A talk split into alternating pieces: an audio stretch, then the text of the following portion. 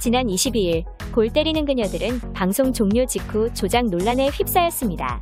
네티즌들이 점수판의 변화, 중계진의 멘트와 감독의 위치 등을 바탕으로 편집의 흐름이 부자연스럽다는 사실을 발견했고 이 의혹이 온라인상에서 빠르게 퍼져나간 것인데요. 이후 SBS는 경기 순서를 조작했다고 인정하며 경기 결과와 최종 점수는 방송된 내용과 크게 다르지 않지만 일부 회차에서 게임의 예능적 재미를 위해 득점 순서를 뒤바꿨다고 사과했습니다. 골대녀는 그간 출연진의 빛나는 스포츠 정신을 바탕으로 대중의 큰 사랑을 받으며 빠르게 성장한 프로그램입니다. 축구에 진심인 여성 출연자들이 똘똘 뭉쳐 축구에 온 마음을 바쳐 연습에 몰두했고 이들의 경기력 향상을 위해 물심양면으로 뛰던 감독들의 모습이 어우러져 감동과 재미를 자아냈었는데요. 때문에 시청자들은 제작진의 해명에 분노했습니다. 골대녀 출연자들이 보여준 진심을 직접적으로 훼손한 제작진의 안일한 행동에 비난이 쏟아진 것이죠. 이 비난의 화살은 경기를 중계하는 배성재와 이수근, 나아가 각 팀 감독들에게도 돌아갔습니다. 이에 배성재는 자신은 사전에 방송 조작 사실을 몰랐다고 선을 그으며 촬영 도중 제작진이 적어서 전해준 멘트만 그대로 보고 읽는 형태의 후시 녹음을 진행했지만 그 멘트가 흐름 조작에 사용될 줄은 몰랐다라며 뇌를 거치지 않고 기계적으로 읽은 건 나의 뼈아픈 실수라고 사과, 눈물을 보였습니다. 하지만 송소희 선수의 골로 3대1로 따라붙는 FC 원더우먼, 원더우먼이 FC 구척장신을 4대3으로 맹추격합니다 등의 녹음으로 봤을 때는 배성재가 조작에 쓰일 줄 몰랐을 리 없다는 반응인데요. 자, 송소희 선수의 골로 3대1로 따라붙는 FC 원더우먼. 원더우먼이 FC 구척장신을 4대3으로 맹추격합니다.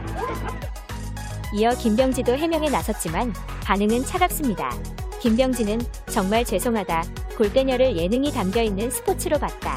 죄송한 말씀이지만 그런 범주는 편집에 의해서 재미있게 해도 된다고 생각했다라고 고백했습니다. 이어 최종 결과는 조작되지 않았다며 최선을 다한 결과를 PD와 스태프들이 재미있게 구성한 편집으로 생각했다. 주작은 인정하지 못한다. 없는 것을 있는 것으로 만든 것은 아니다. 편집에 관해서는 사과 말씀드린다라며 제작진을 옹호했는데요. 하지만 이 역시 국가대표 출신의 축구 선수가 스포츠 정신을 훼손하는 발언을 하면서까지 제작진을 옹호했다는 점이 오히려 역효과를 내며 반발이 이어지고 있습니다. 여기에 더해 시즌1 방송 또한 조작 의혹에 휘말렸습니다. 지난 8월 25일 방송된 골대녀 시즌1 9회 방송에서 FC 국대 패밀리와 FC 월드 클래스가 4강전에서 맞붙어 3대2 일명 펠레스코어로 국대 패밀리가 승리를 거머쥐며 결승에 진출했는데요. 하지만 의자에 놓인 전술 지시판 등 위치가 옮겨진 상황이 있었고 사오리가 2대2 동점골을 넣는 장면에서 스코어보드는 3대1로 추정되는 숫자를 가리키고 있었는데요. 이때에도 배성재의 해설이 해설진 모습이 아닌 목소리만으로 등장했습니다. 동점골입니다. 동점골. 2대2 동점골. 골대녀는 지난 18일 열린 2021 SBS 연예대상에서 8관왕을 거머쥐었습니다. 이는 SBS 장수 예능 런닝맨보다 많은 개수인데요.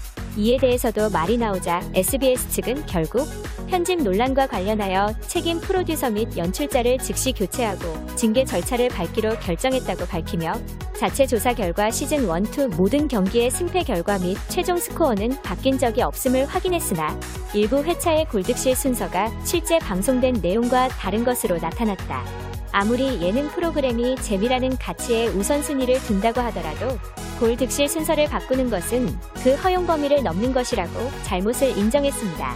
그러면서 이에 책임 프로듀서 및 연출자를 교체하여 제작팀을 재정비하고 초심으로 돌아가 심기일전하기 위해 12월 29일 방송부는 결방하기로 결정했다고 알렸습니다.